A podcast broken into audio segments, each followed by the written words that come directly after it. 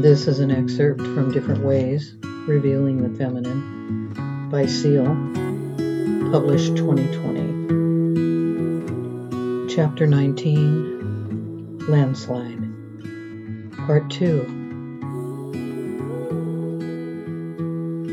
An open mind and a knowledge of how bad things can get served me as a greater understanding, and I tried to set boundaries. I had a long way to go yet, however. I still had not gotten a grip on critical thinking. My thoughts still roamed irresponsibly in support of my idea that I was small and invisible.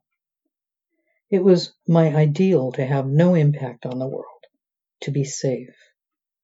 I had yet to learn that I actually played a very large part in the operations of the world, whether I wanted to admit it or not. As my confidence grew, so did my shoulders and my heart. I would learn to be humbled by my place in the world as I learned to answer for my actions and, perhaps more importantly, for my inactions.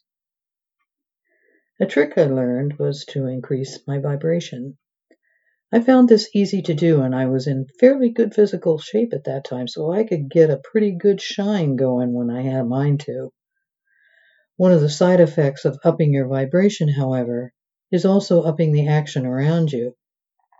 And I suspect that the vibrational tweaking I was working on was what was in play when the next wave of reality hit.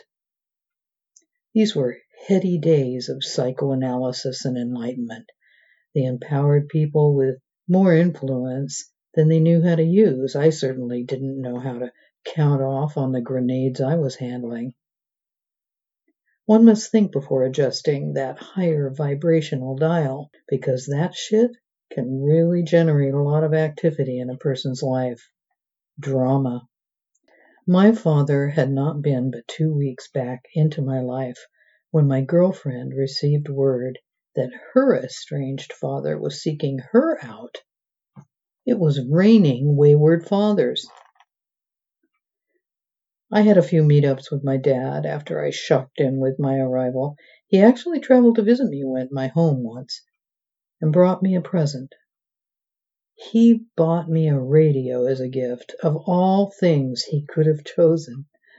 I remember thinking that was indeed pretty magical that he was moved towards gifting me that particular item. It was the only gift he ever gave me besides my life and name. If he only knew. My affiliation with radio as a child was not a story I shared with anyone. I became close with his gregarious son, my half brother, who had a drinking and womanizing fixation. My half sister passed on this round of attempted bonding. My entry into a new and second level of dysfunctional family was underway, and the unsettling nature of it ended up undermining my plans and destroying the foundation I had built for myself and my sons. My girlfriend had the exact opposite reaction to her dad. I was shocked that she didn't embrace a father that was looking for her. This was unheard of in my mind that any father would come looking for a child. That was a very special turn of events indeed, and one that warranted a much more tender response to my mind. She railed and cursed that motherfucker for abandoning her. My God, she was angry. Of course, years later I realized how healthy her response was. It was shortly after this Papa Papapalooza that my girlfriend and I split up.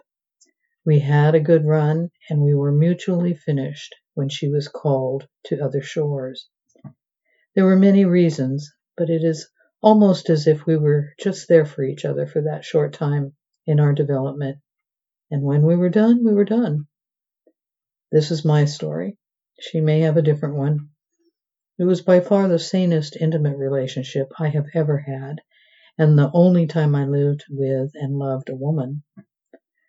Like most of my relationships, we did not maintain any type of friendship into the future. With my girlfriend gone, I was free to come undone, and I did, as did everything around me. My job at the lab was restructured, and I wasn't good at my new assigned task. I was fired. I unraveled. I abandoned my sons again, soldiering on, twisting in the wind as I'm wont to do.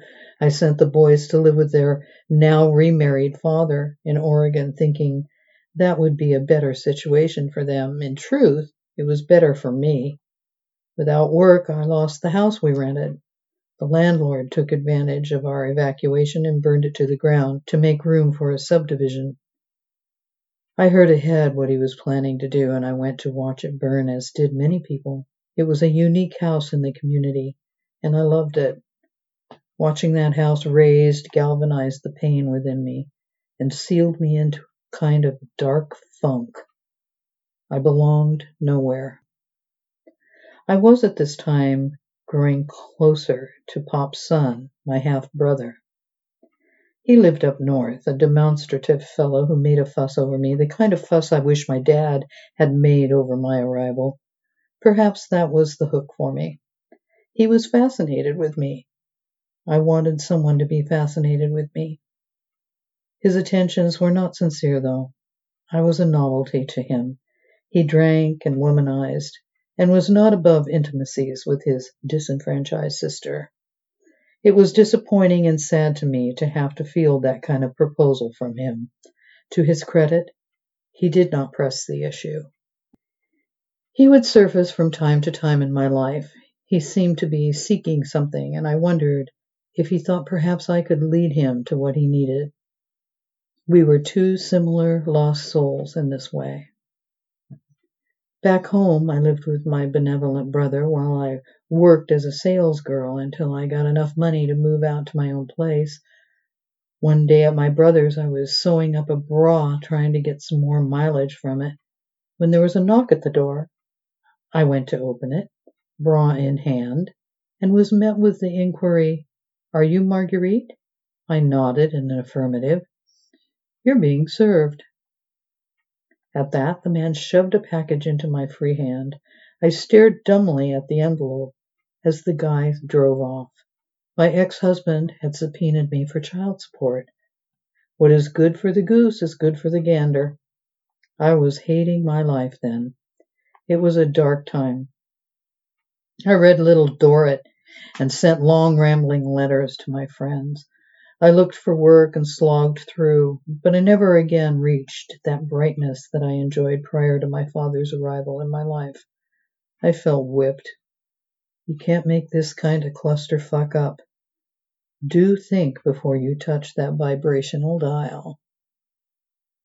One more cup of coffee. Over time, I found better jobs and I was learning clerical work. I had a job with a strange man as my boss. He supplemented his income through a side gig with Amway Pyramid Scheme. It was a small home for developmentally disabled adults. Six clients lived there. I was unsuccessfully learning how to do bookkeeping. I was not thrilled with the situation. I was triggered constantly with the math. I tried over and over again to get the sums right.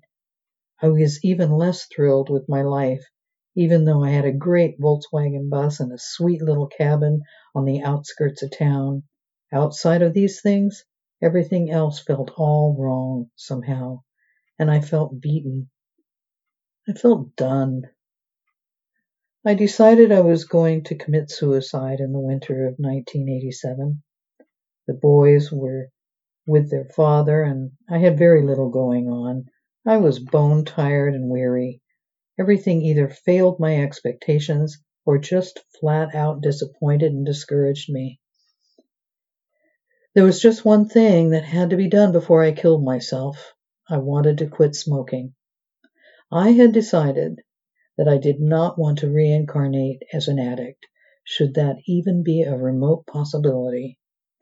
So it was that I began to plot my demise. I cleaned things up and arranged things like labeling photographs so people would know what they were. I wrote out who got what of my meager belongings. The kind of sincere desperation and emotional thrust one requires to actually end one's life was not present, however. Not even close. The scheme about my leaving my life and trying to quit smoking were not going smoothly. Beginning in the new year, I went to visit a friend to powwow with her about what I might do to lift my spirits. She identified that I needed something to look forward to and suggested that I use some of my vacation time and go visit my sister in Arizona in March.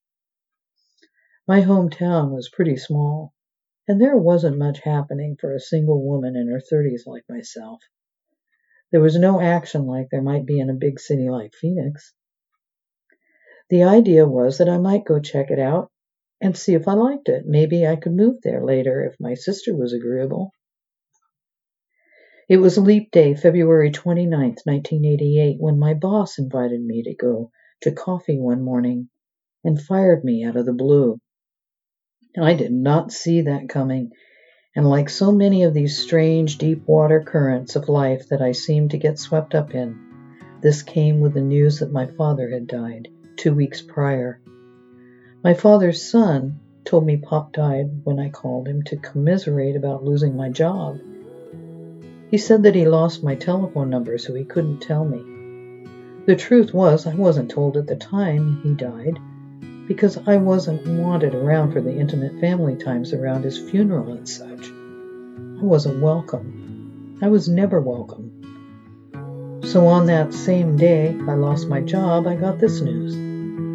Consequently, my plans for a sweet vacation in Arizona became a complete liquidation of my belongings and, with a blessing from my sister, a move to the southwest.